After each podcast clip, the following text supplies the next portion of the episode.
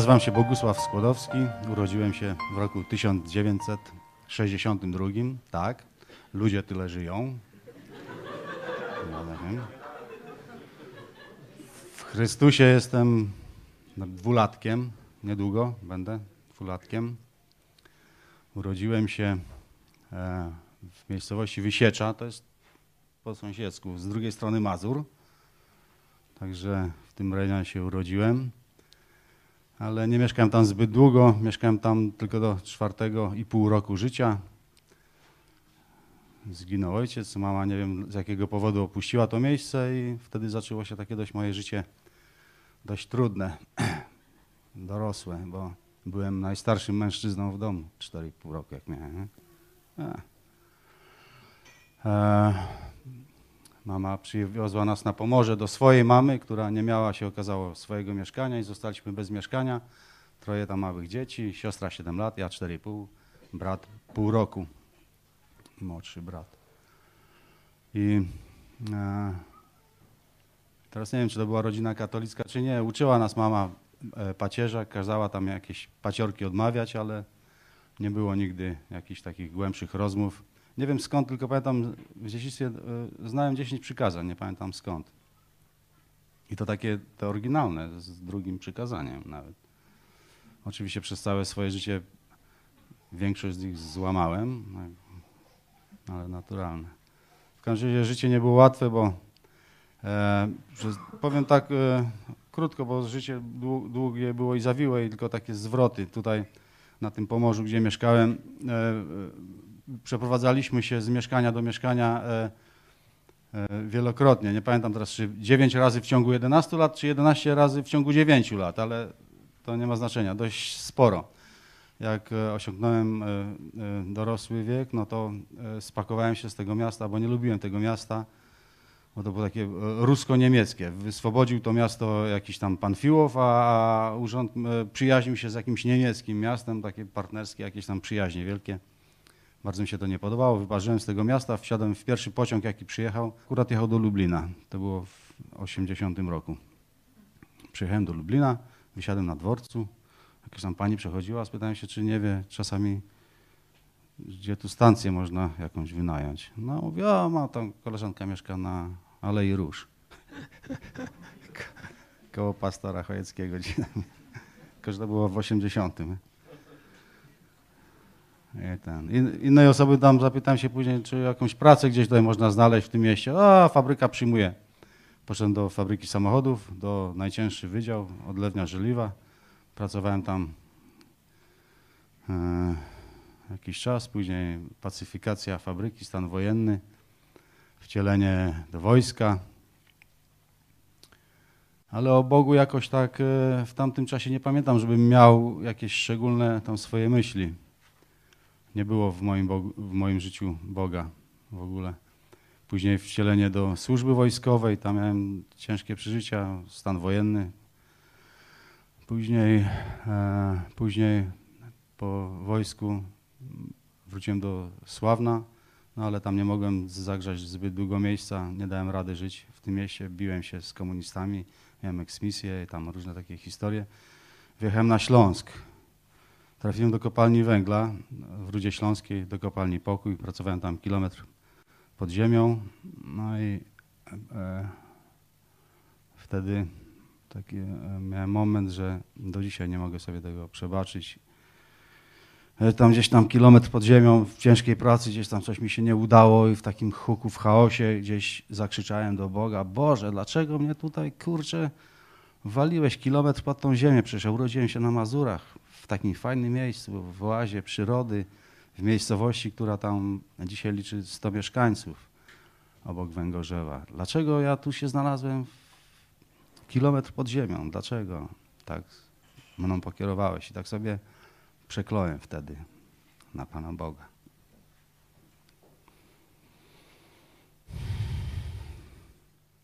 Nie pasowało mi w tej kopalni węgla tam za bardzo.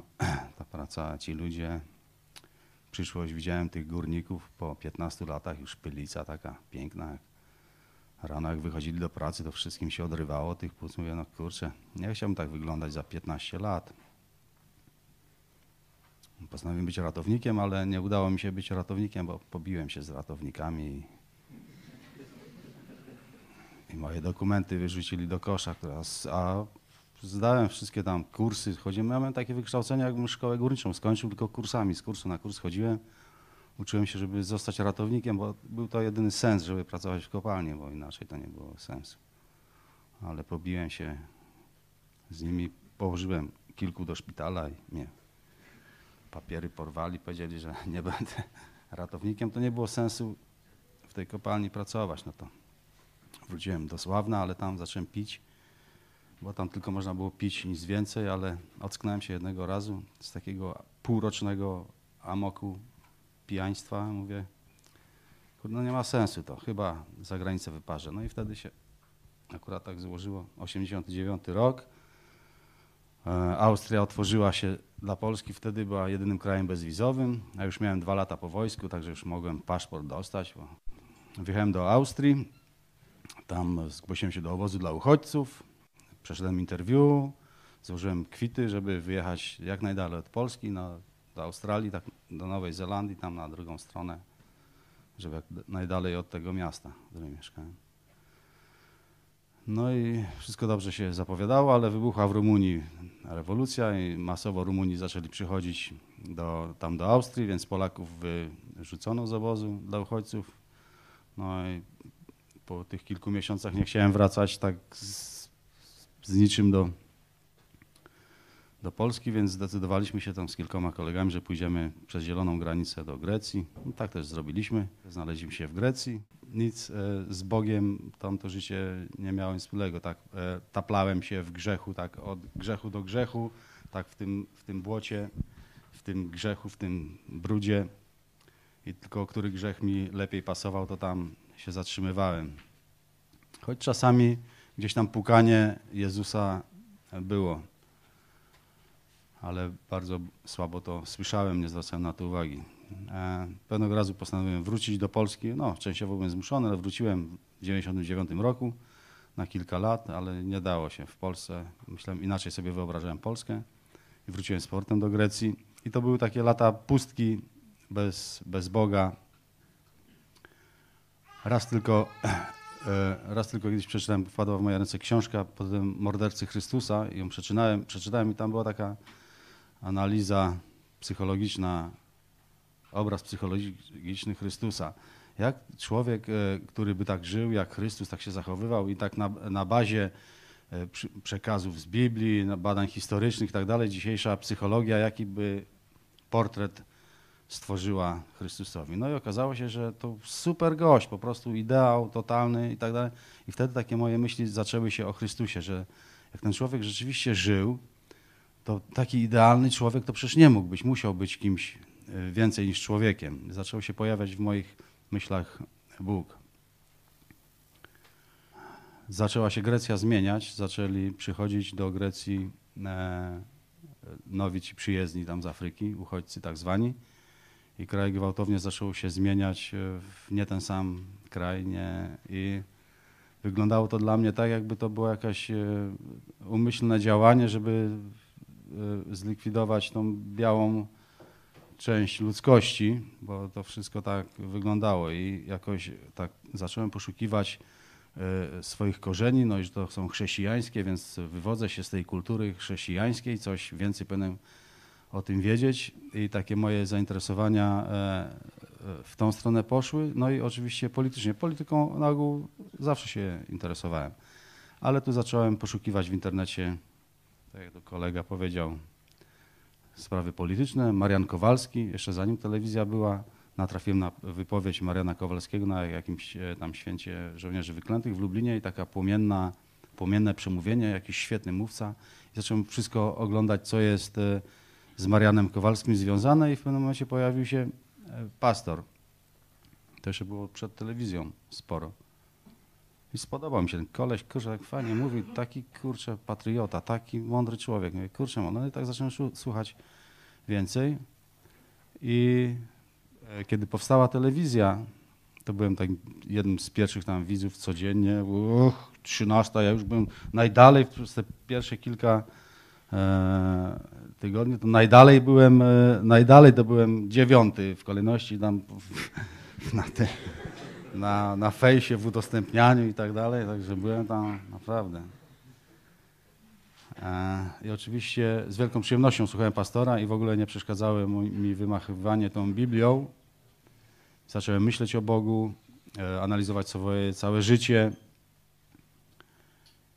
I miałem tylko żal do Kościoła katolickiego. Do tej pory miałem właśnie taki żal do Kościoła katolickiego, że e, przywłaszczył sobie Boga i teraz e, jest gdzieś tam za jakąś kurtyną e, tego kościoła katolickiego, a ja nie lubiłem kościoła katolickiego. Bardzo od, od wczesnego dzieciństwa mam bardzo złe wspomnienia z księżmi i, i dlatego miałem do nich żal. I kiedyś pastor Paweł powiedział coś takiego, że e, nie módlcie się e, do tego krzyża, tam Boga nie ma. Bóg zmartwychwstał i zszedł z tego krzyża. To jest Bóg żywy. I wtedy do mnie dotarło, że, że po prostu przez te wszystkie lata straciłem tą możliwość. Przez taki drobny szczegół, taka mała rzecz nagle zmieniła wszystko w moim życiu. Wtedy też e, e, jeszcze miałem taką sytuację.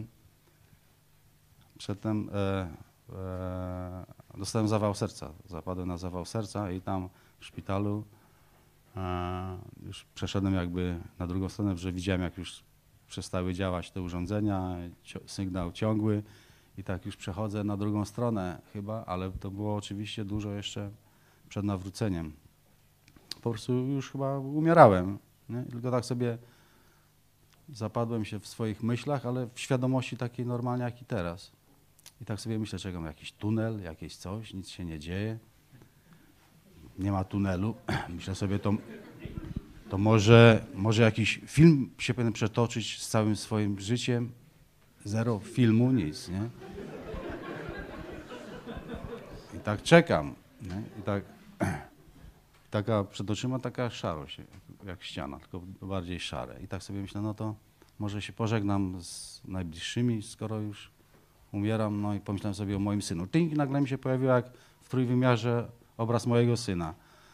Taki zaskoczony chciałem coś przemówić, a tu nagle gdzieś z daleka jakiś głos tam. Wichie! Ktoś krzyczy jakby z drugiego pokoju, za ściany mi krzyczy do ucha. Wichie! Wichie! Co znaczy po grecku kaszel, no nie? No jak mam zakaszleć? I ten głos tam taki upierdliwy mi, ja tu z synem chcę zamieć, a ten głos tam, tam drze się. No, no jak mam kaszlnąć, jak nie oddycham, jak? No nie da się, no nie to myślę sobie, to spróbuję tak sobie chrząknąć. Może mi się uda chrząknąć. Jak sobie chrząknę, to tak automatyzm płuc zadziała, że zaciągnę i tak sobie chrząknąłem, nie? No i rzeczywiście, już drugi raz, już tros, troszkę mocniej chrząknąłem.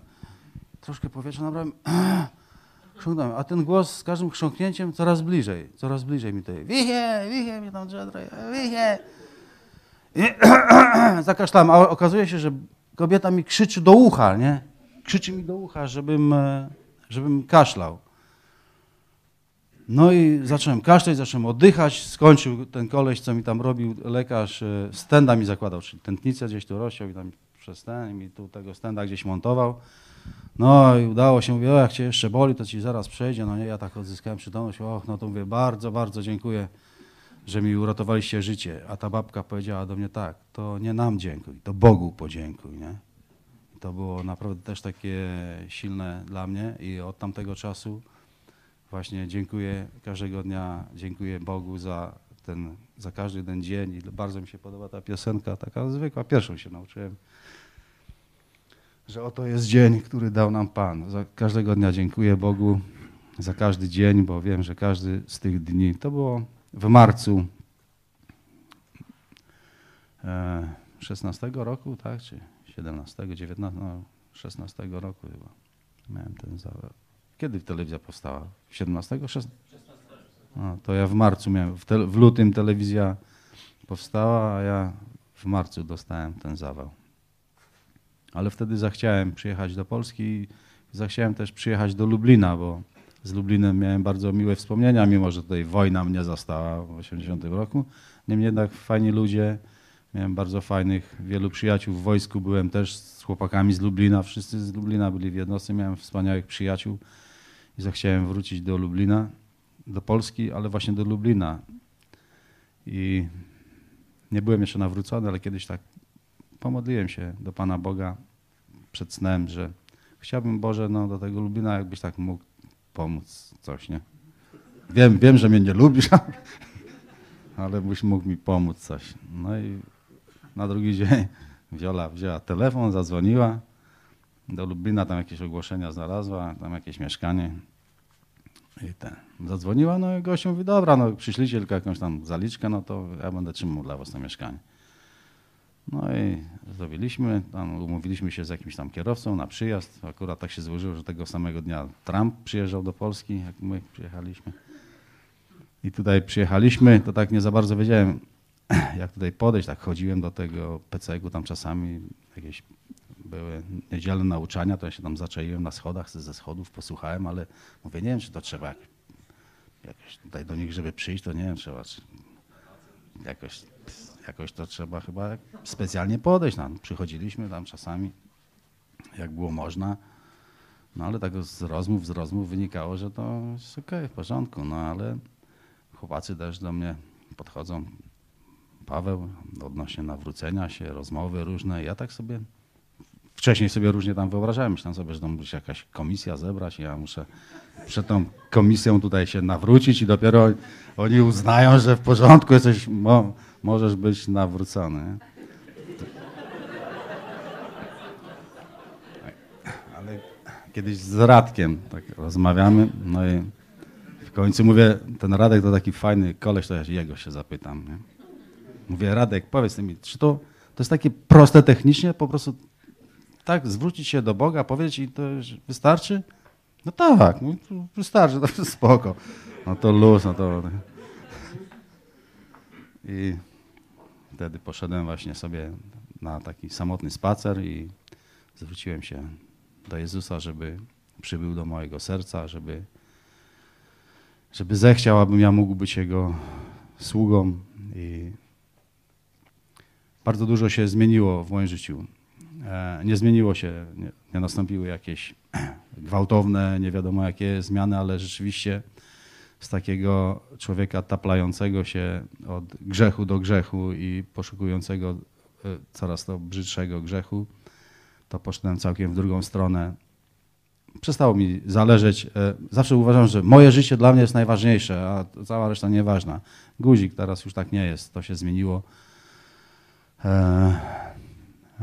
Zmieniło się to, że wyzbyłem się jakichś tam lubieżnych myśli, zazdrosnych myśli.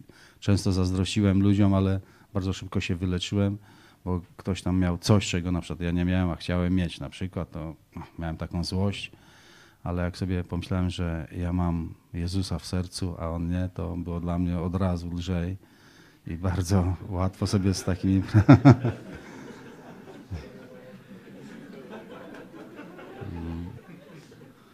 Także naprawdę widzę u siebie e, bardzo, bardzo, bardzo wielką zmianę.